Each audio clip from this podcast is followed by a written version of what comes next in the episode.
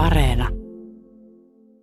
Ykkösaamun kolumnisti, toimittaja Anna-Sofia Nieminen. Koronavirus ei sotkenut matkasuunnitelmiani, sillä siitä on yli kolme vuotta, kun viimeksi astuin lentokoneeseen. Vältän lentämistä, koska en halua lentämällä rasittaa ilmastoa. Kuulen jo vastalauseiden kuoron. Ei yhden ihmisen lentelyllä ole merkitystä. Emme me suomalaiset voi pelastaa maapalloa. Kiinalaiset saastuttavat kuitenkin. On näistä argumenteista mitä mieltä hyvänsä, ne ohittavat täysin yhden tärkeän kysymyksen. Onko lentäminen arvojeni mukaista ja oikein? Minä koen toimivani oikein, kun vältän lentämistä, oli koronavirusta tai ei.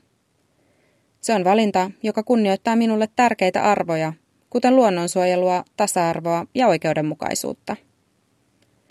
Nähdäkseni nämä arvot liittyvät lentämisen välttelyyn ja muihin ilmastoystävällisiin valintoihin kiinteästi. Päästöjen vähentäminen säästää luontoa. Tasa-arvoisessa maailmassa kaikilla on mahdollisuus samaan elintasoon, mutta jos kaikki kuluttaisivat kuten suomalaiset, tarvittaisiin 3,8 maapalloa.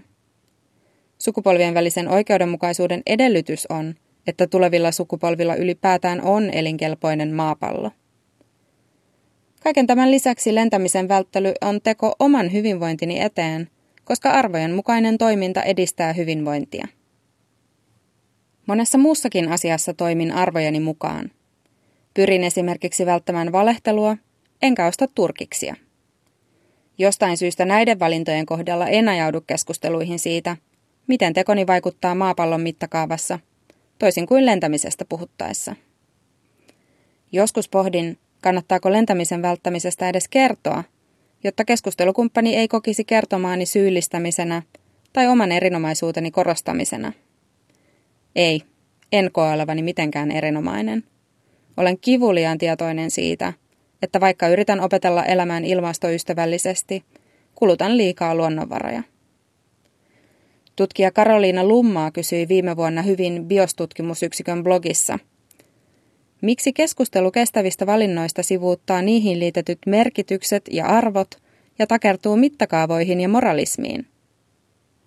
Merkityksillä hän ymmärtääkseni tarkoittaa tuntemuksia, joita ihmiset liittävät kestäviin valintoihin, kuten niiden tärkeys tai hyödyllisyys. Lumma ehdottaa vastaukseksi kysymykseen muun muassa sitä, että ympäristökeskustelu pyörii tyypillisesti erilaisten laskutoimitusten ympärillä. Lasketaan päästöjä, punnitaan ilmastotoimien vaikutusta talouskasvuun ja tarkastellaan yhden ihmisen kulutusvalintojen vaikutuksia. Toki laskutoimituksia pitääkin tehdä, koska niiden pohjalta voidaan tehdä poliittisia päätöksiä ja rakenteellisia muutoksia, jotka hillitsevät ilmastonmuutosta. Mutta päätökset ja muutokset ovat myös arvovalintoja, ja siksi tarvitaan lisäksi arvopohdintaa. Samalla yksilöiden on kyettävä elämään tässä maailmassa ekokriisin aikana. Siinäkin puhe arvoista voi olla tarpeen. On helpompi tehdä ilmastotekoja, jos näkee arvojen yhteyden niihin.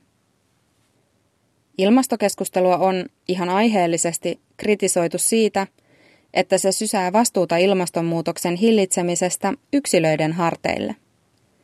Minusta keskustelua yksilöiden teoista kuitenkin tarvitaan, toki rakenteellisen keskustelun rinnalla, koska teot normalisoituvat vain, jos niistä puhutaan. Ehkä lentämisen välttämistä ilmastosyistä joutuu perustelemaan, koska se ei istu vallitsevaan normiin.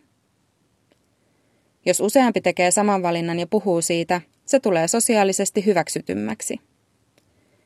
Vielä toistaiseksi ainakin minun, kolmekymppisen keskiluokkaisen helsinkiläisen, piireissä voi vaikuttaa vähän oudolta ja sivistymättömältäkin, jos ei kiinnosta lentää New Yorkiin tai edes Berliiniin.